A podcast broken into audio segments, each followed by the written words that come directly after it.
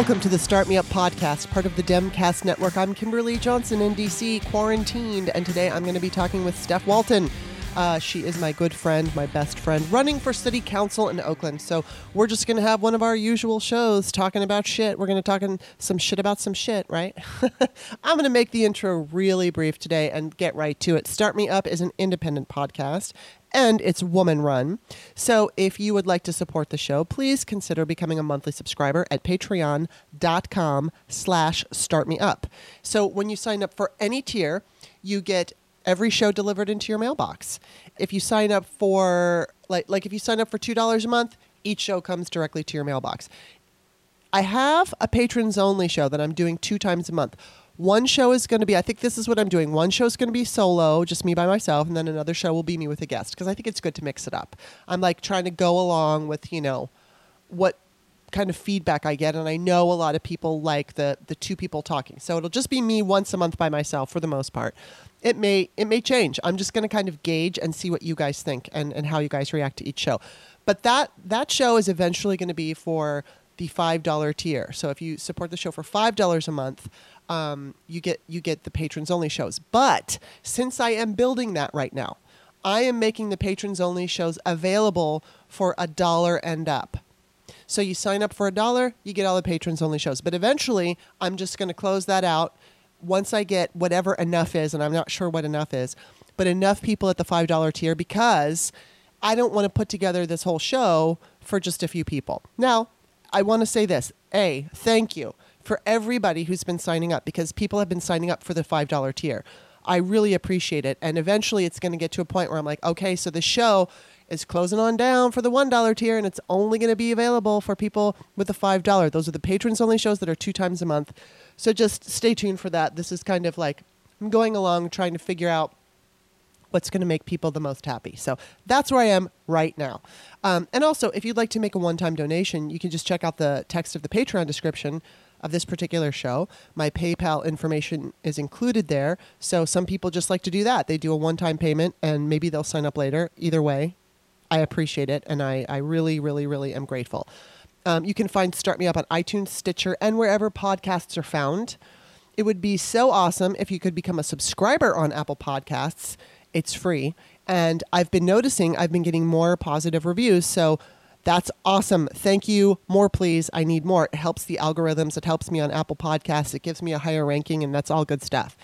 So, um, you know, a, a, rating, a review, whatever you can do. Everything over there is free, so I would appreciate it. Now, before I get to my conversation with Stephanie, I asked people on Twitter what they like about being quarantined, which is really shelter in place, but still. What what do you like about quarantine? I asked this on Twitter and I got like 3,000 responses. Um, we're going to talk about, I think, the main theme that came up uh, on the show. But I'm asking you to comment on this particular show and let me know what you like about quarantine. I'll say that for me, as I've said on the show many times, it's it's not that different. My life has um, not changed very much. Uh, I don't like that I can't see my mom or my dad. But as far as you know, my personal experience, I mean, I work from home and I'm a homebody anyway, so I, I kind of like the um, I don't know. There's like there's something like this feeling like I don't have to do it. Now I don't have to do it. I'm looking forward to when this is all over and I can go shopping again and feel comfortable. But you know, until then, I'm just I'm kind of happy, um, just continuing to do what I do. So, and I'm building my show. So there's that. all right, that's enough of me talking. Please enjoy the conversation between Steph Walton and moi. Welcome, Steph, who is my comfort food host, co-host. food, food being me, the main word in that sentence that resonates. oh my god! Oh my god! Oh my god! Yeah, uh, I'm just. It's funny because I love doing like each and every interview. You know, it's like if I, whatever interview show, I love all my shows, but I always look forward to like this week was great because I talked to Sarah on Monday, Sarah Wood, and I, I'm talking to you today, and I'm and it's like it's just comfort food week for me. It's like comfort co-host week for me. It feels mm-hmm. it just Excellent. feels so easy. Amazing. I mean, I prepare we for need, every show. We need comfort right yes, now. I, you pre- know, I mean, prepare for every show, but when I prepare for the shows with you guys, it's like easier. I don't have to go watch interviews with you to see what you know like if i interview an actor or if i'm like interviewing some kind of political person i have to do a little bit of research and i don't have to research you i just already know. You already know I'm cray cray. okay so i want to start today's show with i asked a question um, yesterday on fa- on twitter i'm sorry and as i said what is one thing you like about quarantine? And i got over 3000 answers so i'm not going to be able to read them all um, but yours was funny because you said eating. I like that no matter Love what. Love eating. Um, yes, me too. Eating is just divine. Except, although I will say this, I'm not like a happy homemaker. Um, Bob has his own food thing. Like he he eats he you know he works out, and so he eats very healthy and a lot. So he has several meals throughout the day. The only thing that I prepare for him um, on Mondays and Wednesdays, I do chicken in the slow cooker and I make him a salad. So then he puts like the chicken in the salad and that's what he has for dinner. But during the course of the day, you know, he's eating several meals. Uh oh. Uh oh, here I am. Oh. Anyway. Oh, anyway. Jesus. Oh, by the way, the internet is taxed What do you mean? during this. Oh, oh, Well, oh, Like, yeah. Yeah. I know. My son was like, Mom, why can't I get any data on my phone? I go, Why can't I get everybody's Well, trying to get data on yeah, I think right I'm just Anyway, gonna- I'm I not think even- we're solid right now. I'm not going to even edit that part out. Just FYI, everybody who's listening, we are working on this um, site that we're connected on, and occasionally it just dips out. So if it dips Yeah, out for a long period of time, I will. Um, but I'm going to leave that little sounded. Anyway, so I like the sound. Anyway, please continue. going back to Bob, As you were. as I was. Um, so so you know, Bob has his meals and everything, and then um, so Saturdays are usually the day that I prepare something for us to eat for dinner. But Saturdays are are tough because it's like I don't. I, I don't feel like dealing with food. Like, I mean, I don't want to make it. I just want We used to get dinner from, what's that place called? Panera. we always get it from Panera, and I get they have these like uh, what are they called? They're bowls. So they've got like either quinoa or rice or whatever, and then they have like a Mexican bowl and they have a Greek bowl, and I love them. And they have the best potato chips in the world. But it's like now I have to prepare. So wow, wow, wow. But I found that it was so interesting because when I asked this question, I had the idea that there would probably be a lot of people who liked the slowdown. You know, it's like we're in this rat race all the time. We're in the car, we're in traffic, we're rushing around, and this has slowed us down so much. And I was right. So many people are commenting that, not, you know, it's an opportunity to get back in touch with your family, to spend time with your family. Um, some people who are loners really appreciate this time. The ones who I feel most sad for are the people who are, you know, like loners who don't like being alone. But my dad pointed out to me last night, he's like, Can you imagine being a single mother and a nurse right now or a doctor? Like, Right, oh my right. God, that would be so fucking scary. And then, of course, there are the women and children who are with an abuser. You know, maybe maybe they had a Oh, plan of getting out prior to this uh, COVID thing, but now they're stuck. I mean, you know, everybody has their story, but the domestic violence has risen during this time. Right. And so, you know, I was thinking about And you're that. trapped with that person. Yeah, and I mean, it's like at least during normal times, usually that person's at work. Maybe you're at work. The kids are at school. Now everybody's home, and Right. um, you know, it's just it's like really I can't imagine what kind of hell that would be. I mean, I can, but Oh. I'm fortunate that I don't have to worry about it in my own life. But um, but people, it's just reading the answers are so much fun. People are talking about um, especially I think mostly people are saying it's family time, going spending time with their animals, no more school shootings. Um, you know, Steve Marmel said clear skies. Um, some somebody who is this? Um, Stuff Rocky said, who's a follower, said more time with regular and foster kitties. Oh my god! And he has two pictures. Uh, has a picture of these two little black foster kittens, and they're so cute. So it's like I, I'm just wondering, like, if this time is going to make people want more of this. Like when everybody has to go back to work, we keep having these technical di- difficulties, and it's just annoying. But whatever. So, um, yeah, I mean, I forgot what I was saying. See the You were talking about, um, you know, you were talking about the things that people like, and you started saying, Oh yeah, we're all gonna get like we're gonna get no used to this, shooting, and then we got to go back to work. And so and that's gonna go be to work? hard. That's gonna be hard for What people. does it mean? Think about this. What does it mean for all of the commercial office space Yeah, that people are paying huge, huge Yeah. money for when business has gone on? I mean, it's, you know, businesses need a physical space, but do they need that much physical Yeah. space? I'm wondering, like, what happens with the you know the law firm that had 10,000 square feet in an office building Mhm. that they're paying you know $60,000 a month for in San Mhm. Francisco but they could really get by with 2,000 yeah, and you know as long as they've got a conference room and a couple of, of, of closed door meeting spaces yeah. that would work how does that what does that mean does that mean that now we're going to have to repurpose that commercial space and it can Yeah. become residences Right. like in in a place like Oakland where housing is it, there is a crisis there isn't enough of it there isn't enough affordable and low income housing and that feeds this homelessness crisis that we are in here you know we Mhm. have 4500 homeless people in the city of Oakland we're failing Mhm. so let's take a look at Mhm. what's happening right now Yeah. where we're all sheltered. How can we adjust so that when we come out of it, maybe it means, you know, like I said, we repurpose the space and people people have a roof over their heads. Yeah, well, people who, you know, um, I, I- don't know. It just it the, my mind starts working. This is the kind of stuff that's going on in my head at night when I lie in bed. Well, here's Um, something I talked with Ben Cohen of the Daily Banter last Wednesday, and he he posted this on Facebook. He said, "This is what I think a sane society would look like post-COVID. One, a four-day work week that includes flexibility to stay home. Two, means-tested universal income. Three, school to be cut down to four days per week and staggered, so not all students are in one building at the same time. Four, a scheme that would allow renters to build equity in their homes that could help them buy or be transferred to new p- properties.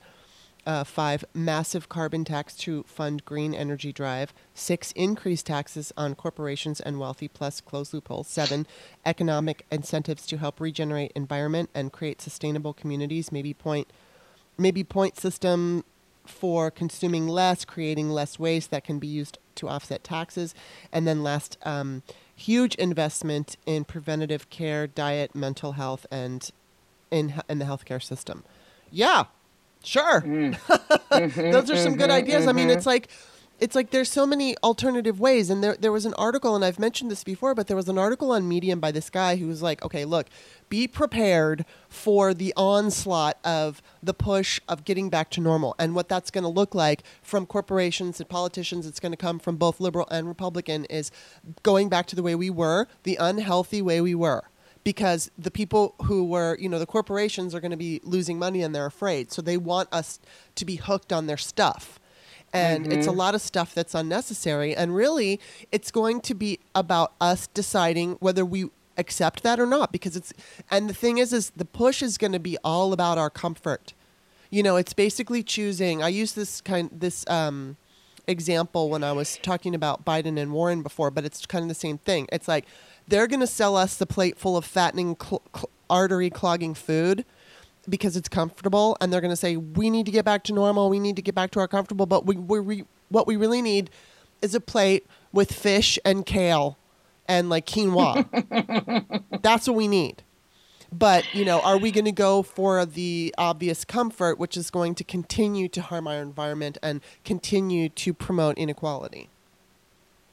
You know, I mean, it's really up to us. We have to figure Yeah. out what we're going to accept because this this virus has shown us um, what things look like. You know, there's some positives. I mean, of course, it's all fucking scary and nobody wanted it. But now that we've got it, um, we we can look at life through a different lens and we can see how quickly how how quickly Mother Nature is repairing herself. Right. And uh, yes, and I don't I don't mean to um I love that because I'm looking out my window right now and I can see the Bay Bridge and I can see the Salesforce Tower and I can see the cranes out at the Port of Oakland. Um, and it's a little hazy, but there are very few cars on the road. Mhm.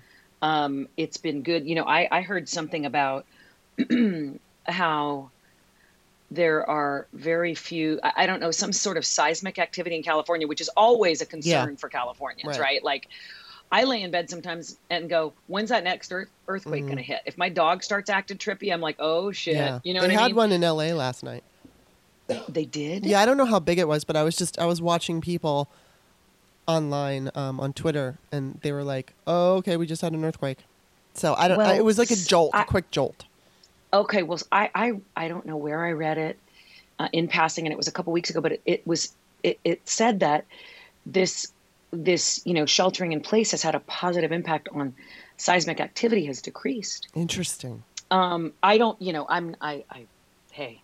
Who knows what the hell I've heard and, and seen in the last 40 days or however long it's been? You know what I mean? But uh, I, I do, you know, I, I read something very quickly in, in passing this morning that said, you know, it yeah we're we're inside our homes but we have food Mhm. we have toilet paper Mhm. we have means to keep ourselves safe and there are people who are struggling the most vulnerable people in our communities it's so much harder for them Yes. and and so i don't you know um, I think someone had mentioned something like we're quarantined. We're not quarantined. We're choosing to self isolate. Mm-hmm. Right. Well, I think you know what I Um, said. Quarantine is the new Google. It's like Xerox, like Xerox. that. Right, It's kind right, of like you just right. use quarantine as a way everyone understands what you're talking True. about. Right. Like I need a Kleenex. I, I'm quarantining. I, I feel you. But I just, you know, I I worry, you know, um, um, right here in, in my town, Mhm. there are people who rely on um, the, the food programs at their Yeah. the public schools.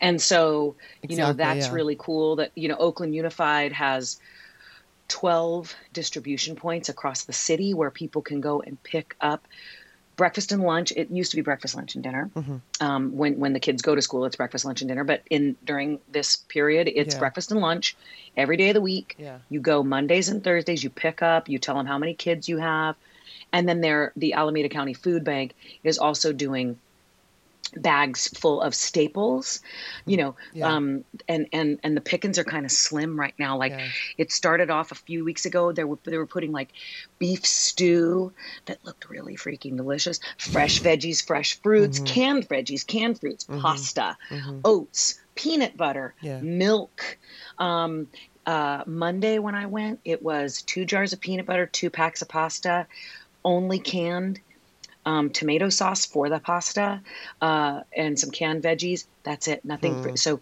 they it's dwindling because Yeah. the need is so great.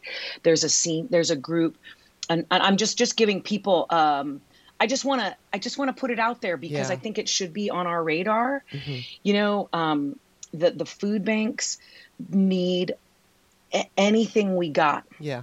Anything. Like i mean literally like a five dollar donation Mhm. go because the pickings are so slim Yeah. and folks who rely on this stuff this is all they have in many cases. Mhm.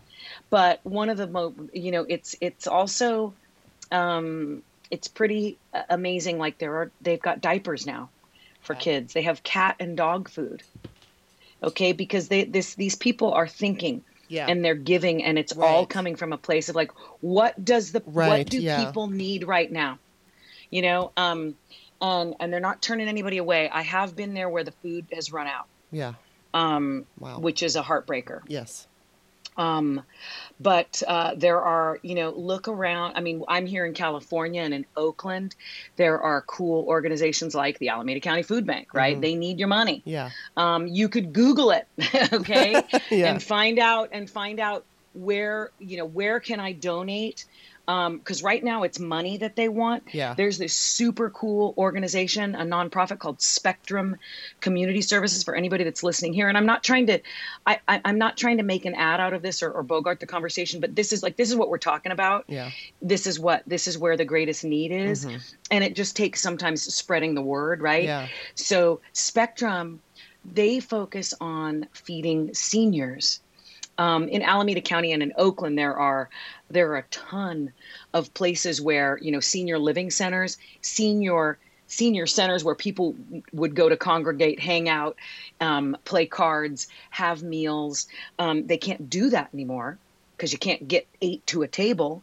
So what's happening now is many of these distribution sites are you you register, you say, okay, mm-hmm. I'm I'm ready to come for the one meal a day that's being provided. Yeah. And also to have a little bit of interaction with human beings who care about yeah. me. Right. Mm-hmm. And so I went out to check out the North North Oakland Senior Center, which is in my district. And first of all, the people who are working at the North Oakland Senior Center are literally the most lovely human beings I've come across in a hmm. while. But but Spectrum, who provides the food to be distributed distributed at this site and many others, they said that the need has increased since we've been sheltering in place. The need has increased by sixty three percent. Wow. 63% because a lot of these people are compromised they can't get out to yeah. a grocery store right um, they they miss that interaction so they're coming out for one meal a day Spectrum is doing 4,000 meals wow. a week oh my God. for senior citizens. So if you're in Oakland mm-hmm. or if you're anywhere and you want to give to folks who are going to benefit in Oakland and Alameda County, Spectrum Community Services will take your take your yeah. money and put it to, to, put it to great use. And then you can also just, you know, check out the area where you live too if you want to work locally because absolutely like every everybody's experiencing this problem and totally yeah so i mean kids need to eat seniors need to eat and this is you know i mean mm-hmm. there's a lot of people out there who um you know like me i'm i'm really fortunate because i don't i'm not starving i'm not you know i already work from home um, mm-hmm. fortunately my income which i'm trying to grow wink wink nudge nudge. Um, is although only if you can afford it. Um, is you know it's dependent on my listeners. It's not dependent on a paycheck from somebody else. So um, you know i mean it's i have a different situation so i'm fortunate that way. But you know it's frightening. And i mean no matter what no matter what there are some really good things that could come out of this virus. And i hope that we i hope that we recognize that moving forward. Um, mm-hmm and that we do that we ignore the calls for comfort that are, are really not comfortable in the long run. But you mm-hmm. know t- so many things in this country have been ignored like you know the water um, in Michigan and just so there's so many things. And then of course Trump has undone so many things that Obama has done. And so we have this opportunity and I just I really do hope that we rise up and figure it out. But I, I, I want to kind of change the subject now because this is interesting to me. Okay, so there's an article in the Washington Post titled Joe Biden to name selection panel for running mate by May 1st. Okay, fine. Mm-hmm, mm-hmm. Here's a quote in the article The first, the most important quality is someone who, if I walked away immediately from the office for whatever Whoa. reason, that they Whoa. can be president. He added that he wants the public to be able to see his pick as, quote, capable of being president of the United States tomorrow. Hmm. Now, of course, that would be for any president. That would be any vice president criteria, right? Because that's the whole point. You know, if the if something happens to the president, the vice president needs to step in. We're all very well aware of this, but in this particular case, that he said that. I have been saying that whoever he chooses is likely going to become president, and and it's not some some macabre reason. He's just freaking eighty and he may not have the stamina to deal with this huge fucking thing that's going to have to he's going to have to deal with it's going to be huge yeah. and you know i mean he's no matter what like even if joe biden were to last these 4 years if he's going to if he's going to stay and he's going to last he's he's going to hire people who are going to do a lot of the work because that's a lot presidents do that you know i'm going to i'm going to hire an expert to tell me how to do this and an expert to how to do that and he's going to surround himself with a very capable candidate uh, cabinet. But, totally. But saying this is such an indication to me, and and and and if that's the case, like even like, it might be in the plan. You know what I mean? Like I I think that it's very possible. You know, I was talking to my friend who said, I don't think that he's going to choose the VP because of because I said I think part of the selection process will be somebody who can take over. And my mm-hmm. friend said, Well, I think it's more um, who can help beat Trump. Well, obviously, we need somebody who can help beat Trump. But I do think this person um, is, uh, you know, whoever. I'm, i always put Obama there because I know Obama's there. So it's Obama and then all the advisors and everybody. And I think part of this is okay, Joe's probably going to let, maybe and maybe Joe's part of this, just saying, okay, two years. If they're going to, if the plan is that the the vice president will step in, then it needs to happen much sooner than later because it, I think it's going to be between Harris or Warren. Um, What's uh, Sarah Wood made a really strong point for Stacey Abrams. So either either way, whoever it is, um, what was I going to say?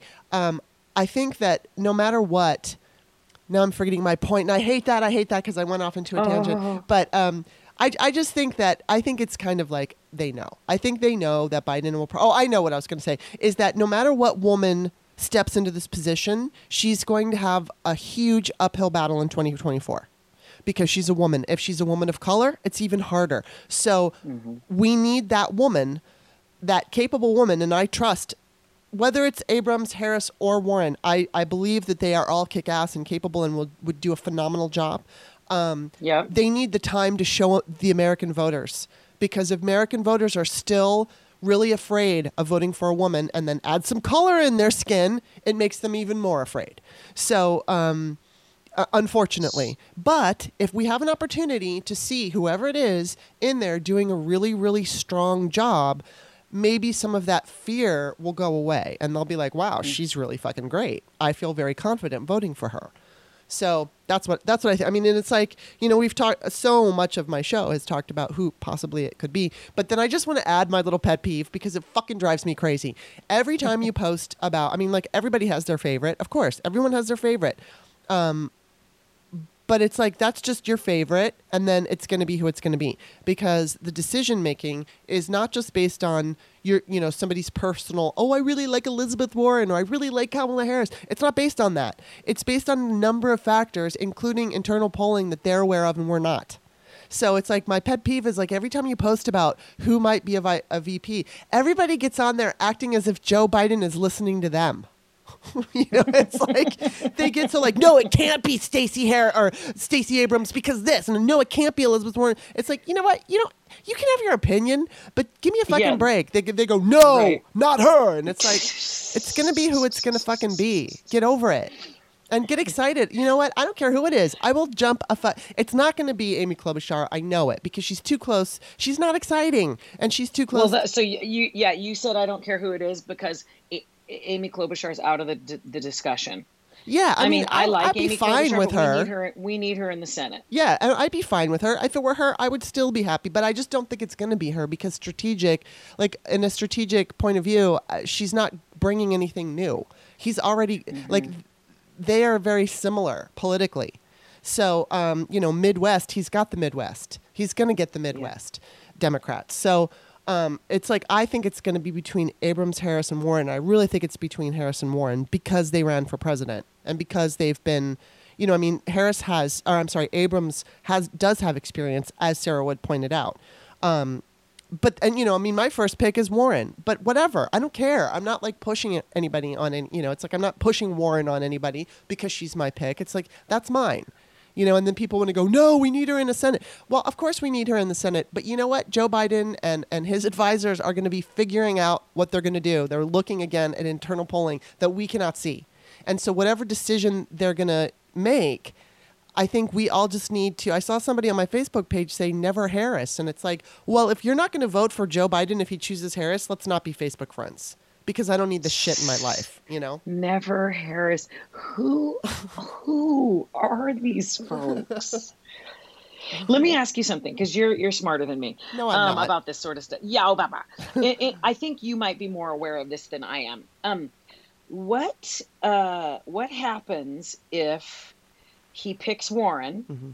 or they pick Warren? The selection committee picks Warren, and um, and then she has to vacate her Senate seat, and she lives in a state and and governs in a state that has a Republican governor. Mm-hmm. Does Ma- do you know if Massachusetts has um, They have special elections. They would hold, I think. they do Yeah, and I think that it's a, a, a certain period of time. So, um, but I think that I think part of this would be, you know, clearly they're going to be looking at internal polling when it comes to ho- what kind of grip they may have on the Senate. So, if they're feeling really confident about winning the Senate and getting power back, then they might say, all right, if if if Warren was their you know first choice, and they're going to look at that, then they would say, all right, can we afford to lose her? And Mhm. you know, Right. and, and they'll decide it from there. I mean, obviously, it would be easier with Kamala Harris because she's in a blue state, or she's got a, a blue governor. So, um, you know, I mean, and that that's something that's really needs to be considered. But you, you know, each woman brings their own vulnerabilities and baggage, baggage, and each woman brings her own strength. So, I think Isn't that it funny that like we we're we're and this is not this is not to um um you know call you out for what you just said, but like we're women and we, and especially women of our generation, Kimberley, we're so used to to like we've accepted like each woman brings her own vulnerability. Right. you know, well, but I would say that no about a ever, man. No one ever says that shit. But I would men. say that No about a man. I would say that about a man in the case of this, like in this context. If you're going to be looking at a VP, because you're looking at a strategic point of view. So each Right. person who you're looking at is going to have their own set of vulnerabilities and their own set of strengths. And so that it's just basically about weighing them. So I get your Mm-hmm. point because women are always pointed out for their vulnerabilities. But in the, like I said, in this particular case though, if if we were talking about all men, and we were and we were okay with that. And we weren't like recognizing that no men, women were involved. If we were, just, you know, like in past elections before women really started coming into play, then I think I would feel the same way because it's like, all right, who can we afford?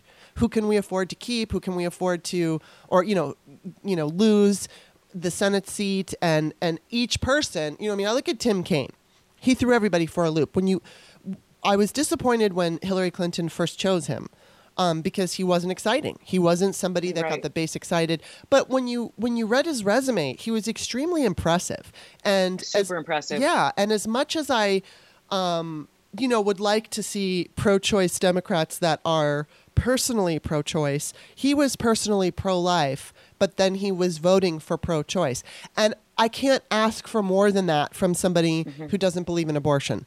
If you understand that it's not your choice to make, then I think that's completely representative of the whole abortion debate. It's like, you know, do what you're going to do privately. Don't tell me what to do. So I actually Right. respect anybody if they're personally against abortion, if they recognize that that is not, you know, my choice is, is my choice and, and they shouldn't have a decision on that. I, I really do respect that. Um, but yeah, so I mean, I don't, I don't know. It'll be, you know, I mean, I don't know what this, this selection panel is even going to mean. But it'll be interesting and i can't wait to see what this is going to be all about. Like what is the selection panel? I didn't read the whole article. The, i just i got like to the second paragraph where biden said the most important quality is someone who if i walked away would for whatever reason i well, I- yeah, I, like i stopped reading it there and i went holy shit yeah, he's, baby. he's planning on leaving. I, I really think that. And, you know, as sad as it is, um, you know, I was, I was talking to Feminist Next Door a while back, and, you know, she's hopefully she's going to be on the show on when, next Wednesday, but we'll see. You know, I know that sometimes her schedule gets crazy. But she was like, it shouldn't have to be that a man, you know, pu- pulls a woman in. It should be just that the woman should be able to go in on her own. And she's absolutely right. It should be, but we're living in a fucking patriarchal country with a lot of sexism. And, Mm-hmm.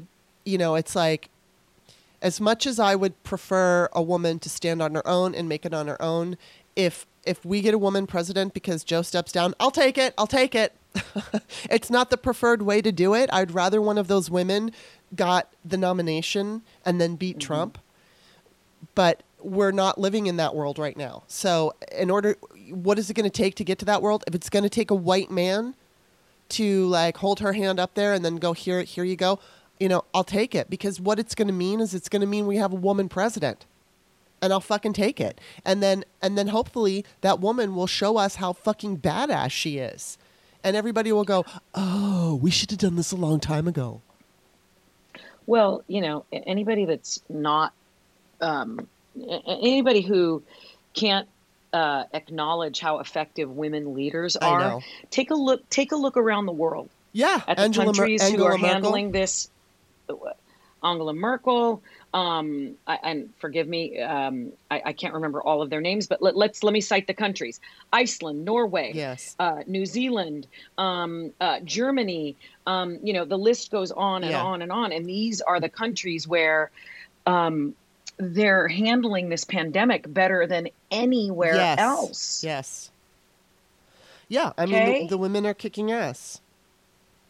And it's clear and so but it still has not translated into women leaders. And then we've got a huge part of the country that has been brainwashed by Fox News and Toxic Talk Radio and they think that I mean I, I think that they would be I think their tune would change if it were Nikki Haley or or some woman running. I think that they would be excited to vote for that kind of a, a woman.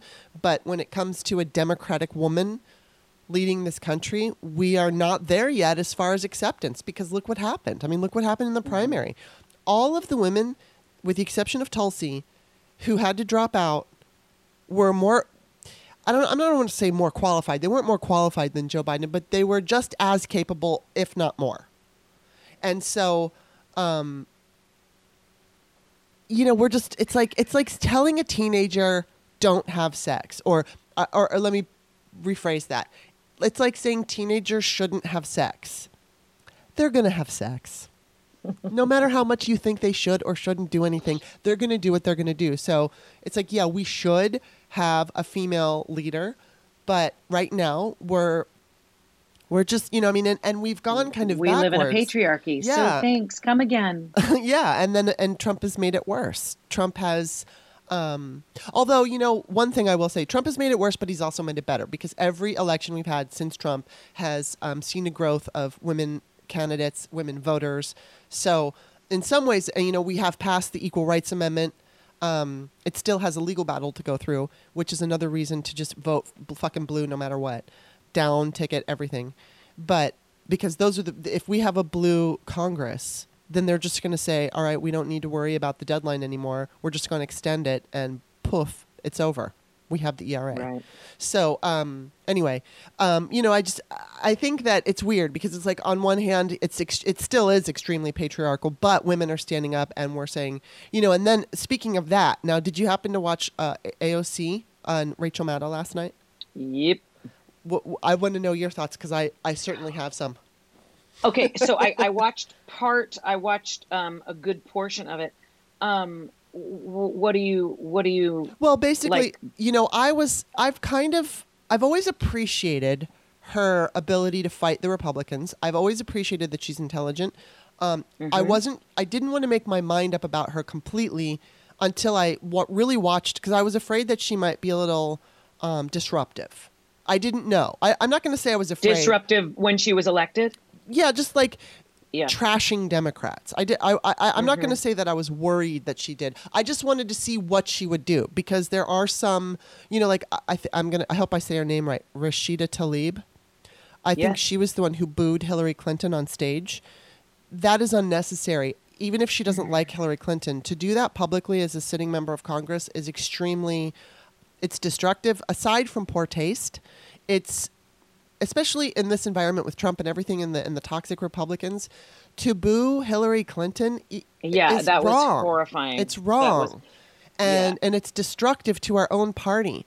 And and I'm not saying that you have to like Hillary Clinton, but you should at least respect, you know, who she is and what she's What's done. What's the point of that? What's the Yeah. point of that? You're a sitting It's- member of Congress. yeah, What's it's the point divisive. of that behavior? It's divisive. So I Yeah. didn't know if AOC, um, where she was going to go. I mean, she clearly she voted for Nancy Pelosi to be Speaker of the House, and I know they've gotten into it a few times, but I don't care. I don't mind because I think that when you're running a country, you're not always going to agree, and and so sometimes you have it out, and that's okay. And as long as you're not destroying your own party, um, then I get it. So what I was noticing from her is that like she sold me now. I, I, unless she does something awful, which I don't think she'll do. Um, she has sold me because she, to me, is like Elizabeth Warren. She she pointed out she didn't attack Democrats. She went after Congress as a whole, and scolded them for shutting down and going into a recess, eh, with the equivalent of two months of, of people not being able to pay rent. She's like, you know, we're supposed to go into a recess until May fourth. That Right. equals two months of people not being able to pay rent, and we're on a recess. Now, I, I, you know, they could still govern with Zoom. They could still go. I mean, or maybe not Zoom, but there's a way that they could still be in touch with, with each other and not have to stand together shoulder to shoulder. Um, but to recess while we're going through this, she would, right. you know, points. un, there's unfinished business, and people are hungry, and we don't have, you know, businesses all across the country are not getting what they were promised. Mhm. Uh, you know, and so, um, you know, I, I I have many friends who are merchants here in in my district who are still waiting, Mhm. still waiting, and it's scary I know. it you know when you can't pay your employees and your your landlord still needs to be you know i mean they're they need to pay a mortgage Mhm. when are you going to be able to pay this it's it's frightening Yeah, and so she, like she's basically she's saying we are paid by the American people, and we are not doing the job that's helping Right. the American people. And and and not only that, she does it in a tone that is um. And and you know, like when when Elizabeth Warren sees a problem within the Democratic Party, she doesn't scream. Democratic establishment. She doesn't tear Democrats down. What she does is says, okay, we have a problem here, and here's the solution. Here's how we fix it.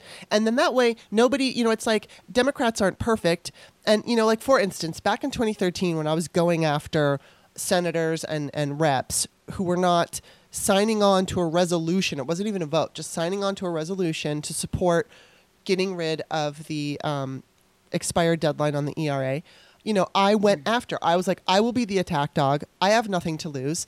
I had a number of Facebook pages that I could post my blog on. So the blog that I was writing on wasn't like so popular that everyone knew about it, but I had access to very large political Facebook pages, and it was a number of them. So what I would do is like I would send a um, email to the chief of staff, and I would be like, "All right, here's what you know. I'd like to know what Senator X opinion is like are they going to sign the resolution? If they're not would you please give me a statement? Because i'm going to be writing a blog that's going to go on all these pages and, and i would list each page the count of likes. And um, you know and it was definitely a threat but it was a threat to let them to be of transparency. You know it's like we want to see you're a fucking democrat. You should be supporting the ERA no matter what. It's a no-brainer you should fucking support it it's not even a fucking vote and so you know, and it made me feel sick to do it. I hated doing it. And, and I went after Mark Warner in, in Virginia.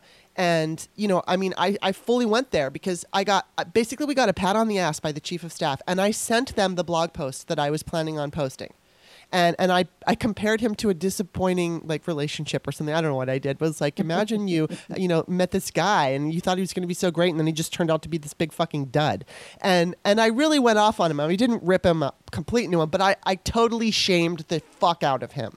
And it only took a few hours for uh, his office to get a hold of one of the ERA ladies who called me and they're like, okay, okay, okay, he's he's considering it. And so I put an update and it's like, okay, Mark Warner is considering it. He's considering considering yeah, it women are equal. And then and then he finally did. He finally said, I will I will vote for it. Or I I'm sorry, I will sign. And it was like, Jesus Christ, Good. just to sign. But it was like it it you know, and then there were some there was some fucking asshole in, in, in Illinois. Can't remember his name. He just didn't even care. He never he never answered me. His chief of staff ignored me. I wrote articles a, a about democrat Yeah, I was a Democrat. And I wrote articles about him. He just didn't care. And then, interestingly, I met this, I knew this woman who was working on the ERA in Illinois. His name was Brad something. And um, so she was able to get him to sign on because she had she she had some kind of like she could get him into a dinner that he wanted to be uh, some kind of dinner some kind of fundraiser whatever it was so he wanted something and she's like okay well if you want this you got to sign on to the that that's why he did it. He didn't do it because he believes women should be recognized in the constitution. He hmm, did it nice. because you know so but then but the thing is is that was 2013 and i really i went after whoever was not supporting it and in 2014 i stopped because it was an mm-hmm. election year. So it's like mm.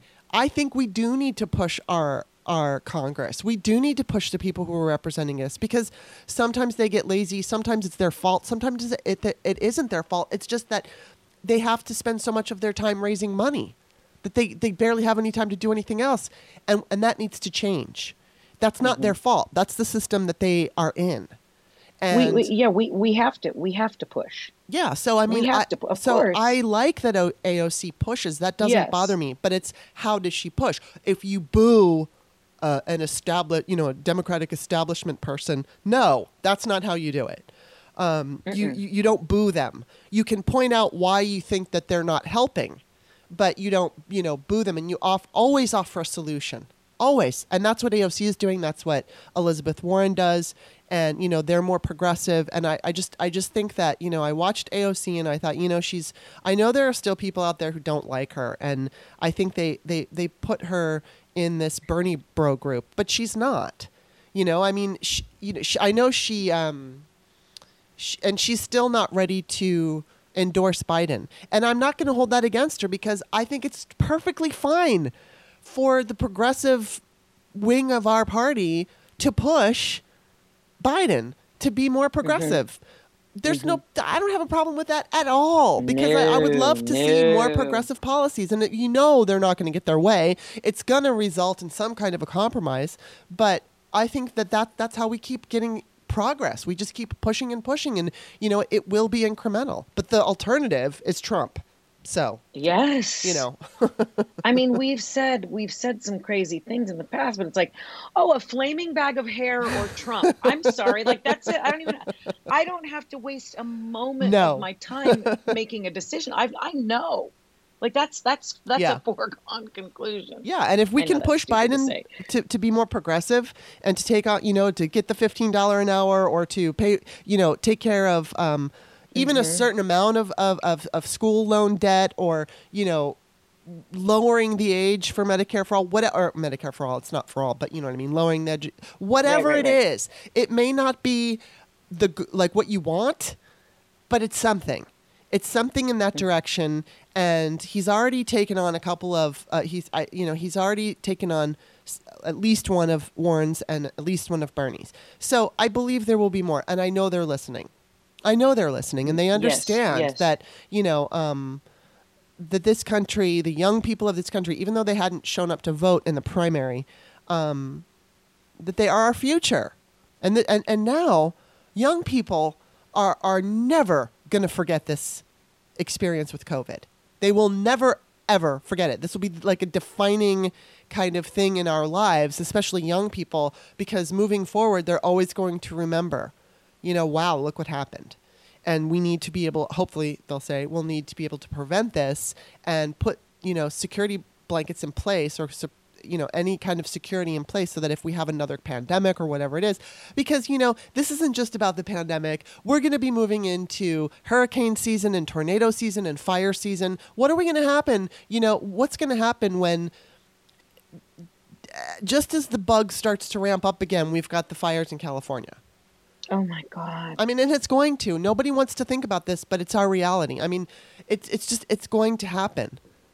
We're going to have a hurricane. Hopefully, it won't be as destructive as the last time or whatever, but it's going to happen because it happens every mm-hmm. fucking year. So, w- you know, we can't afford this shit. We need to take precautions. We need to get ahead of all of this. And so, you know, I mean, mm-hmm. obviously, Joe Biden is kind of like the old school Democrat, but I I do believe that he understands what's what's on the table. I think he understands. And oh, I, thi- I, I, I, I, do too. And you know what makes me really happy? Hmm. You know who Symone Sanders is, or Yes, you yes, know his. I mean, come on. like if that's if, if that's who he has yeah, advising him, right. Um like i'm feeling so good when she she's just smart Mhm. she gets it she's young Mhm. she understands um how i i believe uh young people think she's a woman of color like she just Yeah. brings so much goodness to to the to the party to the Yeah. biden party like it just uh, you know I, I love i love that that is who he selected Yeah. to help advise him I think we have a lot to be, you know, as much as it was disappointing that this race came down to the two oldest white men in, in the uh, in the in the Mm. race. I think it's still the way things are going. Even though it's scary and awful, and Trump is like threatening to shoot down fucking boats. He's. Did you hear that? yes i did God, I, he's I such a jerk. Let me see if I can Uh, find. when it, yes, keep continue your thought, but then I want to say something else. well, I was just going to say, I think that we have some promising things, but what were you going to say? And all this shit, we have some promising things. No, what were you going to well, say? d- I just I, I- I look around. I mean, I look around. What am I? Who am I? I'm, I'm like, as I look around. No, um, I I try. I I know that the days that I choose not to watch or look at his Uh-huh. um, his propaganda conferences, Uh-huh. um, Which I never do. I I'm better off Yeah. but you know i also am a big fan of twitter so i get my little snippets and what i do look for are the women who call him out Mhm. Yeah. and like Yamiche Alcindor Yes. and um, Paula Reid Mhm. and there's another woman um, who is she's a cbs i just started following her um, Weijia, i'm going to pronounce it okay here we Weijia Jiang when she sat in there two days ago and called him out for doing nothing Yes. so uh, in. February and March, and and he he told her to lower her voice and to relax, Mhm. and she talked over. She got her point across over. You know, she shut him down. yeah. That, that that's the kind of stuff that fuels my fire because he can't. He doesn't know what to do with that Yeah. you know that that that knocks him that that brings him to his knees you know what i mean Mhm. when he's got a smart woman who who is Yeah. battling him with facts that's the mo- that's glorious like that to me i- is the most exciting shit i could possibly see Yeah. um but the other thing uh i don't think people are really calling him out on is i i think he's under the influence of something and i don't Mhm. you know Yeah. look at him listen to him speak hmm um you know i'm i've been in recovery for 20 years look at his look at his dilated pupils hmm like i'm sorry but why does no one bring that up Yeah. how is this and i guess you know what sorry republicans are in charge so i know Yeah. why no one's bringing it up and i and i honestly believe that you know you look around in some of these red states and these people who are saying my body my choice give me liberty or Mm. Give me death they're i i i I've It's more like give me liberty I've and then give me death. but I don't even think that's going to be enough to have them change their mind about whether or not they're going to support him. hmm I just don't. I think that's the extreme. And are there any, is there any, I don't want to get in trouble, but um, are there any people of color at those rallies? The, the guy with his eagle painted Yeah. vest and his, you know, standing in a standoff against a nurse. Yeah. I know. Like, I know. what? What the what? fuck? I know. You you want to go get your nails done? yeah. You want to open up your theaters and your tattoo and fucking go bowling. Bowling. Bowling. I mean, really? Fucking bowling. you know, I think I, I don't remember um, the the way he said it, but Jim Gaffigan did this whole thing about bowling, and it's like, yeah, stick your finger in a bowling ball and get the flu. it's like, you know, I mean, it's just unbe- and and again, it makes no. I mean, they are the death cult party. Um, there, you know, so many of them. Are, uh, they're Brit Hume. I did an article about this yesterday. Brit Hume, Glenn Beck, and then of course Patrick, Dan Patrick, of uh, Lieutenant Governor of Texas. They're basically, you know, suggesting that elderly people should just go out and sacrifice their own lives for the economy. And then, you know, each one of these people suggesting that are elderly, and I'm sure they're not going and vol- you know volunteering in a fucking nursing home or hospital or anything. I mm-hmm. just I really don't understand the logic of this because it's red states. I mean, I get their logic because their logic is basically money. It's the bottom line. They they think that if they can get the economy back before I mean, the economy has taken such a fucking hard hit and this is I think we're going to have another round of this virus where we might start to lower the curve, but although you know what, Kemp yesterday, the governor Kemp in, in Georgia is saying, okay, by I think it's like the 27th, you can go bowling. Um, but their uh, cases of coronavirus are going up now. So it's like, I don't even know what it, it's going to happen. And they think that okay, opening the economy up is going to bring it's going to help Trump. That's what they think. And what's really going to happen is a lot of their constituents are going to get sick and die. And I mean, it's not just about dying because only a certain portion of the public will die. But there was an article about some actor or I don't know, somebody in show business who was in his 40s and he fucking lost his leg because Yeah, of complications. guy. Yes, of complications having to do with coronavirus. And then there's also the fact that you can have really bad, lasting, permanent lung damage. So it's Mm-hmm. not just like you get, like, it's not the extreme of you get it mild or you die.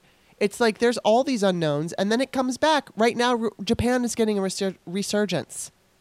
And then not only that, a lot of people who have been sick get sick again. So, you know, how is this going to help Trump? He's not going to bring the economy back to some super fucking, you know, wonderful number that he can point to because this is so bad. This is mm-hmm. bad.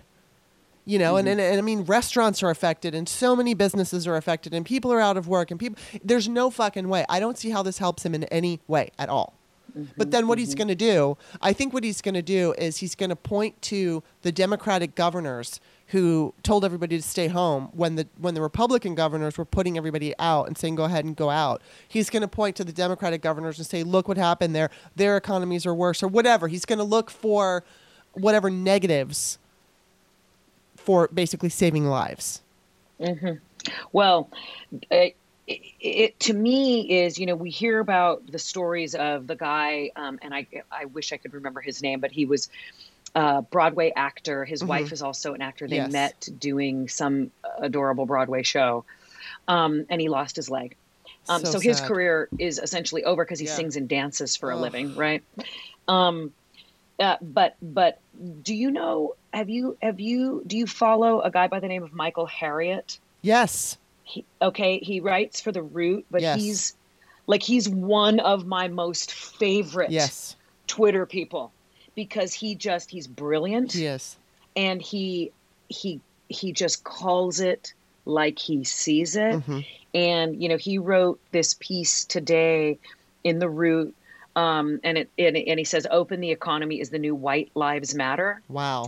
and he gives a lot of facts and figures you know give me liberty or give me death that's a quote you know he he, he puts it in quotes and it says a slave owner Mhm. like i mean when you look around he he as i said he quotes facts and figures Mhm. but but disproportionately people of color black and brown people are the ones who are being ravaged Yes. by the coronavirus Yes. he's he gives one at um i'm going to try to find it real quick so that i don't make people's eyes glaze over but um the death toll in this country has eclipsed 42,000 yeah. okay?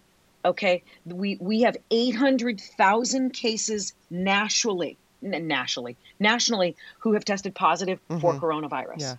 okay? Um you know the, I I don't know if you saw if you if you watched all of Rachel last night but there were nurses and doctors who were giving their accounts of what it's like in the hospitals where they are treating patients and one woman um, i don't know if she was in long island or if she was in manhattan or wherever she was but a nurse she goes i don't know what you're thinking but if you want to come out if you want to get back out into the world like you you- you're going to get sick Yeah. and then we don't have capacity to take care of you Yeah. we don't so yeah okay while what we're doing is flattening the curve Mhm. there is not going to be capacity those are two different things um, so you know while uh, uh, back to the Harriot article um, people in certain states protesters in florida north carolina virginia michigan minnesota new hampshire idaho texas and in california because of course huntington beach was out there protesting Mhm. Yeah. they are he, he's saying they'd rather see people die than watch their 401ks decrease. Yes. Exactly. Okay. It's money. Okay. And then they're calling themselves civil rights protesters, which is just so offensive, Yeah. you know, from the jump. But, but it, it it's really, um, he, he goes into to citing figures. You know, he said in Vermont, the whitest state in the union, the percentage of black people infected with COVID 19 is 10 times the black population percentage. Wow. Okay. It, it, these are facts. Yeah. Nobody's talking about that. Do we still, has Trump still ever stepped up to the podium and said, Nope. I, I just want to take a moment of silence Mm-hmm. for the, you know, 42,000 souls lost? Yeah. Nope. No. He doesn't. He No, doesn't give a shit. Congra- he congratulates himself on the great job they're doing. yeah.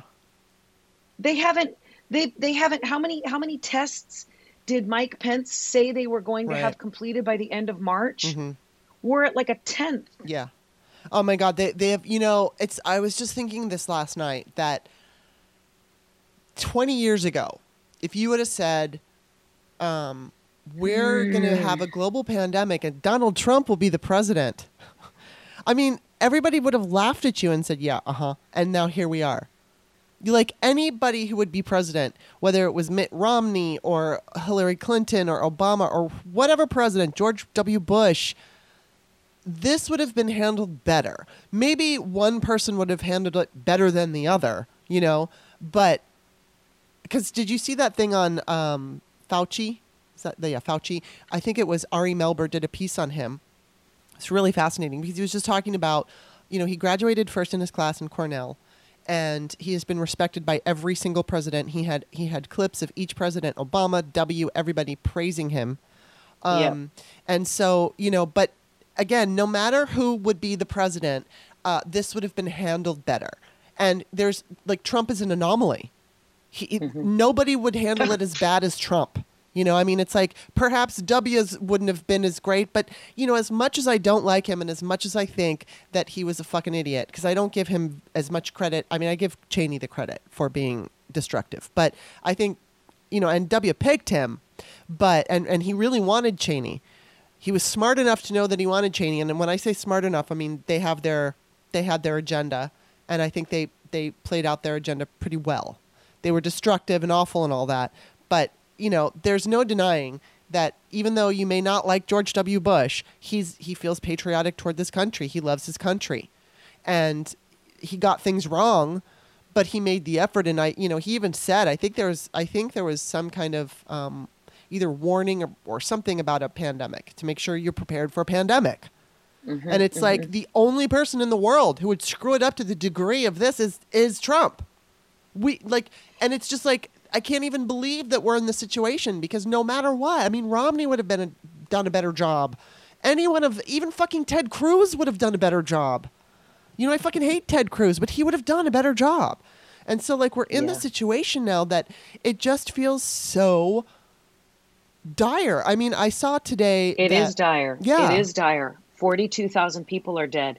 Um, you know, when is, why is there nobody there who's taking control of the situation? because because the the Republicans have all the control, and you know it's like David Sirota, who was Bernie Sanders, whatever. Um, I don't know what his official role was, but he was like he and I think it was Ryan Grim who writes for the Intercept, were yelling at Democrats saying you need to do more. You know, you're just sitting there being lazy, and it's like, hello, hello, Mitch McConnell isn't going to fucking do a goddamn thing. What do you think? Because let me find what. Um, so Okay, so David Sirota tweeted this out. Dems control the House. Why do they keep sitting sitting there waiting for McConnell McConnell's ah, McConnell's typical move where he passes garbage to them and walks away, daring them to reject it? Why don't they pass their own bills and force him to deal with it? Like that's going to fucking matter. Like that's going to fucking matter. Like that's going to make all the difference in the world. Hello Merrick Garland. He doesn't give a shit. He is totally I, Ryan Grim also said something like, "What's stopping Democrats from writing their bills?" And it's like Mitch McConnell. That's who. It's the entire Republican Party. They've become this death cult, and they don't give a shit about helping anybody. They only want to help themselves. They feel the they are circling the drain, and they feel it. So they're either going to get that last grip, and they're going to s- save themselves, which means this country dies, or they're going to get pummeled. And I mean, you know what gives me hope is Michigan, and they say that there were seven. I don't. I think it was seven. I don't know if it was seven deaths, and I hope it's not deaths, but it's uh, at least seven coronavirus situations coming from the vote when they had to vote. right, right, um, right. I saw that myself. But it's like today, I yeah. think in November, even if this is is you know coming back harder and stronger, it is not going to stop people from voting. We will stand, it'll be cold. We'll be standing in lines, social distancing with our fucking masks, and it'll, we'll stand there. We'll do it. If we can't vote by mail, then we're going to stand there and we're going to show up to vote because it is that important. And I do think they are circling the drain, but it's just a matter of like, we, you know, and, and keep this in mind. We need to get to we need to crush the Republican Party. We need to humiliate them so that there is no question because I guarantee you if this is a if this election comes down to a few percentage points, it goes to the Mhm. Supreme Court and then guess what happens? Right. Yeah, so no, we, have to show up in numbers so huge that they cannot be ignored that Brett Kavanaugh can't decide that it goes to Donald Trump because he he is going to fight this. He he will have a much harder time fighting this, and John Roberts won't give it to him. You know, I mean, as much as John Roberts has been siding John Roberts, Republic- what a disappointment yes, he's he, become. he is. But I think that Did you it- see Sheldon Whitehouse walk down the hall?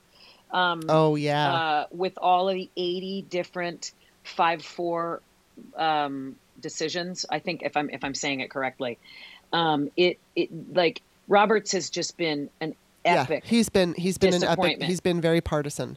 But I think in this particular case, because there have been times, you know, when they've ruled on stuff, and he's actually come down on the side of sanity. And I think that if if if you know if there's like a 400, I think Bob was uh, talking about. My boyfriend was talking about um, if Trump's. I think it's a Trump's approval at handling the virus equated into an electoral thing, and I, I think he saw this somewhere. It'd be like more than 400 electoral votes against him. So that's what we need. We need such a massive landslide that even John Roberts is like, no, I, I can't do this. Because Brett Kavanaugh would. I think Brett Kavanaugh would just find a reason. But um, I think that, you know, John Roberts would, I would hope. And I think that he would because it would be so obvious. So, um, you know, but that's what we need. We need people to show up, and I think people will because this is our fucking livelihoods. And it's like, again, uh, Hillary Clinton would not have been able to prevent coronavirus, but I think it's Molly Jong Fast keeps retweeting that uh, there's like 236 deaths in South Korea, and then there's us. hmm So, you know, a lot of this could have been prevented, and we he's the worst president of the of all time. he's just Yeah. the worst of all time. And to, you know, he has these fucking conversations with Vladimir Putin. And he doesn't tell us nobody knows what they talk about. And it was not last week but the week before he had two conversations with Putin. And, you know, I don't know I, I have no idea what the details are as far as what kind of conversations they have, whether it's orders given.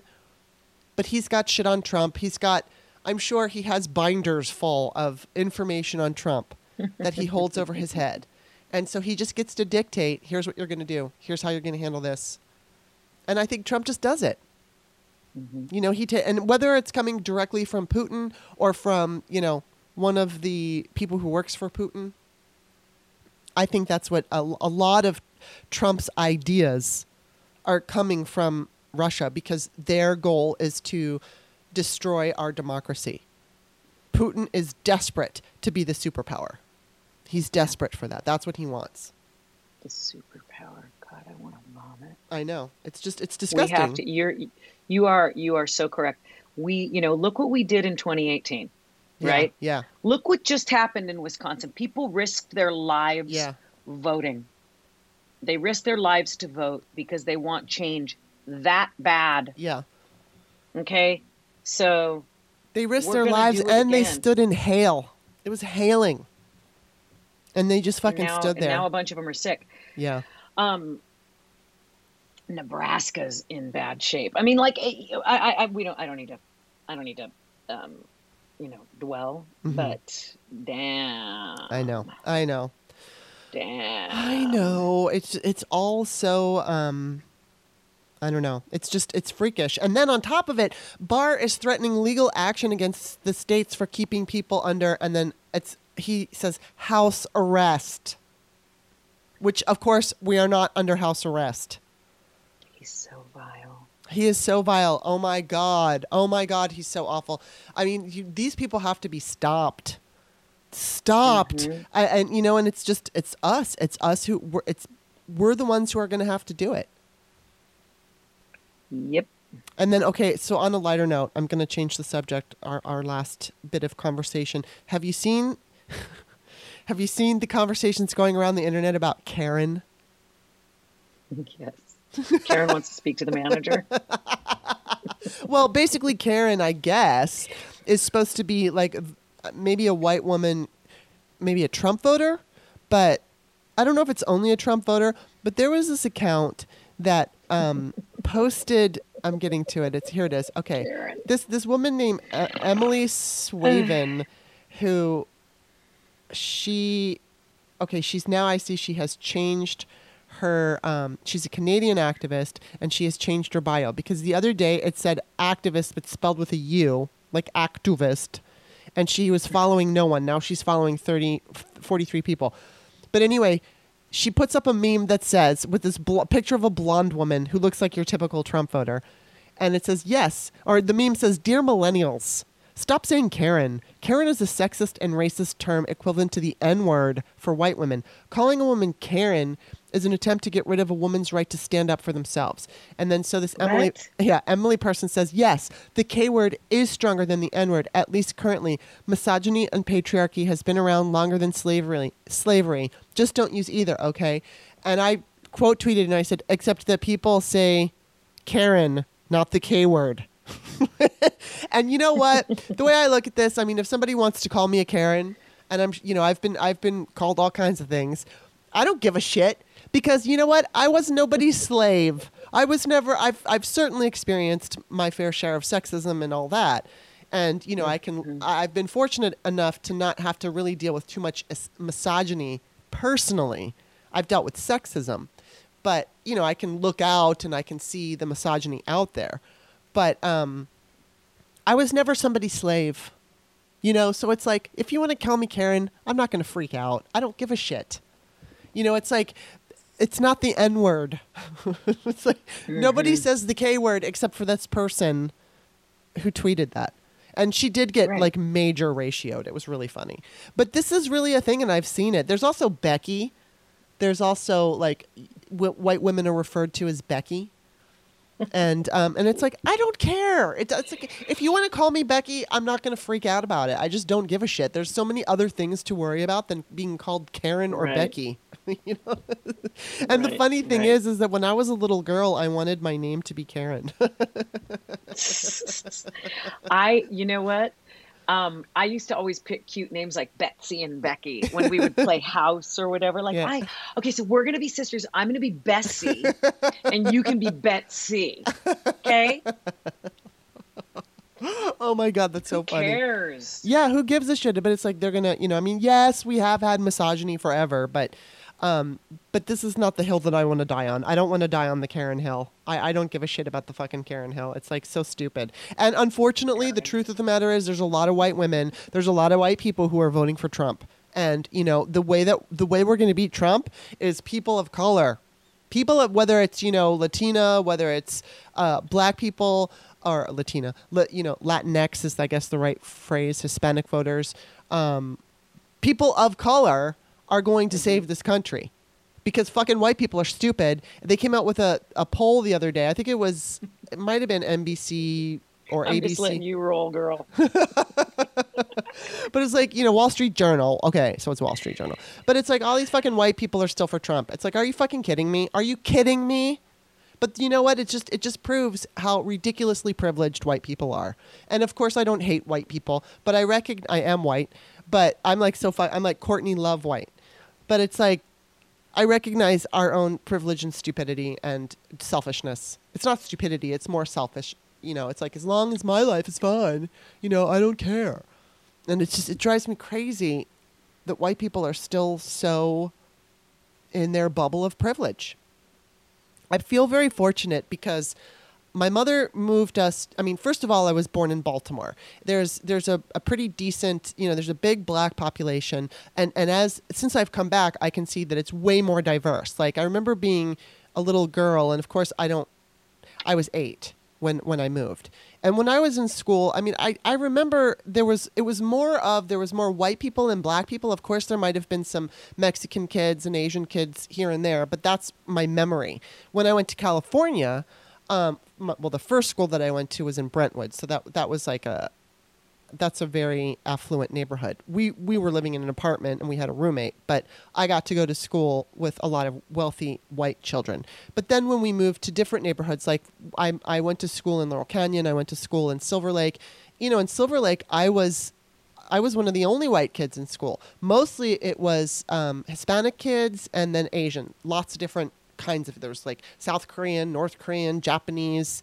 Chinese, like tons of Asian kids, lots of um, some some islanders, and um, you know, and then and then there were black and white people were probably about the same. Maybe we made up ten percent of the school population, and and it was a lot of Hispanics and a lot of Asians, and and I understood. Like I've said this before on the show, but I didn't feel like I like if a black child goes to a white school, I would guess that black child feels intimidated and probably gets a lot of um, shit. You know, they get a lot of they have to deal with a lot of racist shit. As a white as a white person who went to a school with people of color, I didn't get shit for being white. So I never experienced that. I wasn't singled out. I've had I had some experiences that weren't great, but it really didn't have to do with my skin color so much. And so I still had that privilege, but I had the benefit of under, you know, just you know, being with different cultures and people with different skin colors and different you know, they're like one of my best friends when I was in 8th grade. I don't know what I know she was Korean, but I don't know where they were from. But I mean, I would spend the night at her house all the time, and you know, I, I was very close with her, and and her family was very very Korean, you know. And it was like, and as a child, I mean, I just didn't give a shit. I liked my friend, and that's what I thought about. So I mean, I feel like Yeah. I've, I've been really fortunate that a I had, especially my mom, who is will absolutely not put up with racism and calls people out to their face, you know, and she's done it in Of front course of she me. does. You know, it's like there have been people who have said the N word, and she's like, no, you can't say that around me. Guy, don't put up with that shit. And so I saw that very early on, and I feel I feel fortunate because it gave me a perspective that I feel like you know, yeah, we all need equality. We all need it. It doesn't matter what skin color you are, but there's so many people in this country who don't feel that way, and it's just sad. You know, I mean, I used to, I went out with a black man for a while, and um, it was interesting because when I first dated him, um, or first started going out with him, it was kind of like it was new because I had never gone. I mean, I had dated Mexican guys that had much darker skin than I did, but I had never dated a black guy. And um, so this particular man, it was like I remember feeling like at first that it was kind of fun and different because his skin was so much darker. I mean, of course, it didn't matter, but it was new. It was just a new experience. And then as we continued on dating, it was like I didn't even I didn't see it. I didn't think about it. I just saw him. You know, I mean, it's not that I only looked at his color, but I, I, I recognized it initially, and then as we continued dating, it was just nothing. And um, I would sometimes talk to some of my friends about the fact that I dated, you know, like after we broke up, I would say, oh yeah, you know, I, I went out with this guy and, and I mentioned that he was black. And my some of my white friends would say, I could never date a black person.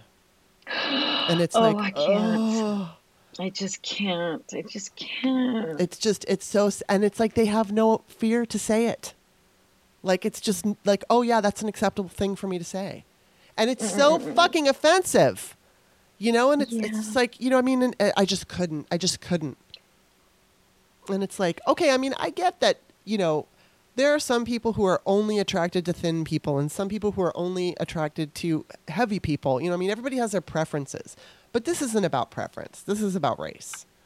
And it's just so ugly. It's just so ugly. And it's like, you know, I had a friend, she's no longer my friend for this reason and many because she's also. For a variety of she- reasons? yeah, and this was she was also the one who said I could never date a black man.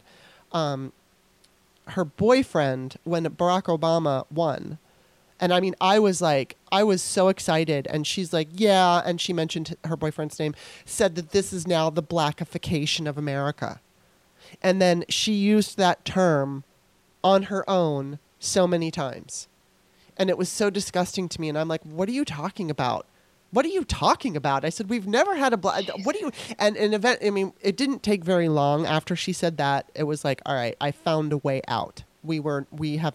That was the second time. I uh, like we had we had been friends. And, and something happened, and we weren't friends for five years, and then we got back in touch. And uh, during those five years, I had dated the black guy, and um, you know, so I had told her, and she said that, and then she says the blackification of America, and it was like, okay, Oh, I cannot okay. deal with, and I guess what? you anymore. Check, please. yeah. so we are no longer friends. Oy, that's hard to hear. It is hard to hear, That's, and it's just, that's just hard to hear. stupid fucking white people. Oh, It's just all scary. damn, girl. But you know that's what we're Um, dealing with. So I mean that that co- goes back, and I'm I'm going to close this, but that goes back to the. Um, I mean, we're not ready, obviously, to put a woman as the front runner for the party. Well, we did No. with with Hillary Clinton. We did, but um, Yeah, we did, but it didn't happen Yeah. because let's face it, there were a lot of people in our own party that Yes. weren't ready to vote for a woman, and Yeah. some of those people were women. yes, We li- uh, the patriarchy is strong and is. and alive, yeah, and so we got to you know, smash I mean, that I- fucker. That's right. Someone said to me, um, you know, because I'm I'm running and uh, running for city council in Oakland's District One, uh, Steph for Oakland.com. Um, and and I'm running against two men right now. Maybe someone else is going to jump in the race. I don't know. This has been a weird time to campaign. You know, we were gangbusters out there on the campaign trail, and then then the shelter in place began, and so we've had to get really creative. But um, someone said to me, "I heard a story about you. This is this is one of my opponents. I heard a story about you. Oh, really? What's that? That you're just really angry that Trump was elected and you want to see a woman in this seat. Something like that. I'm paraphrasing. Mhm. Um, and I go, wow, okay, yes, I am really angry that Trump got elected. And that is exactly what lit the fire.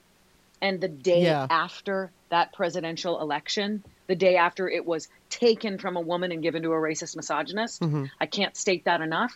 Yeah, you bet. My husband and I decided that I was going to run Yeah. for city council in, in 2020. Literally. Yeah, Like we came to that decision as a couple. This is what we are doing, and this is what is going to happen. Because women, there are so many capable women leaders Yes. out there who have been told time and again, wait your turn. Yeah, it's not We're your not time." ready for Yeah. a woman in this seat. Don't you have kids to take care Yeah. of? yeah. Which Maybe they never you say should to just run for school board. hmm that someone said a man said that to me at a house party. Maybe you should just run for school board. Not that that not that school board school board is a very important Yeah, position and there's one per district in oakland. Yeah, but you're just But no, dismissed. i don't want to run for school board. Yeah. i want to run for city council. Enough. Wait a minute. We're not having this conversation sir. Okay? But so yeah there are a lot of capable women leaders there are a lot of women of color who have been told since they were little kids not you because of who you are Yeah. because of the color of your skin Mhm. and because you're a girl hmm well you know what fuck that noise Yes. so i'm a grown-up woman of color although some people some people want to take that away from me i love that too those are discussions that i just won't have Yeah.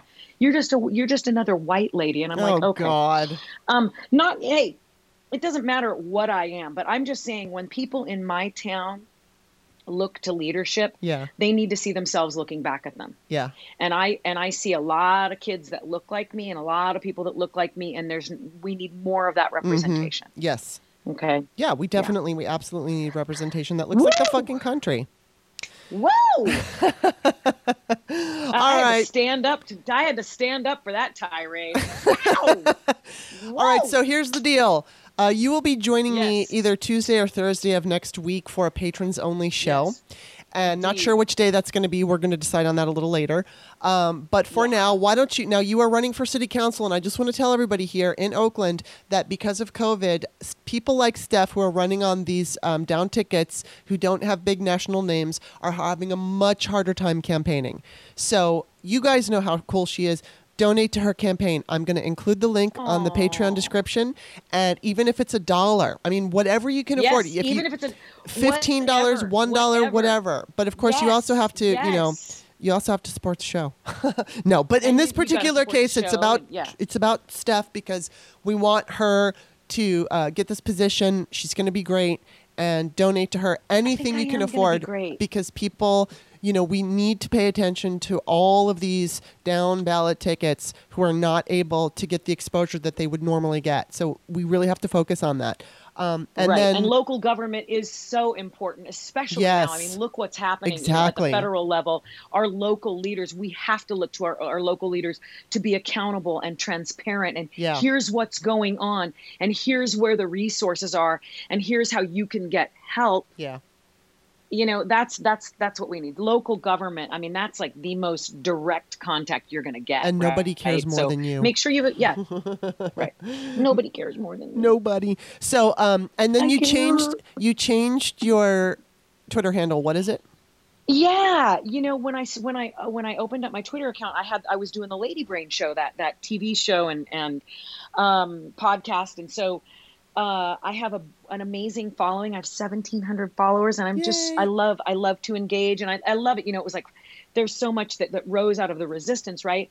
So I changed it though because my name is Stephanie Dominguez Walton, and I've got a little political account called Steph for Oakland. Mm-hmm. But I changed my Twitter handle yesterday to be Steph D Walton, and I would lo- love it if you would follow me there.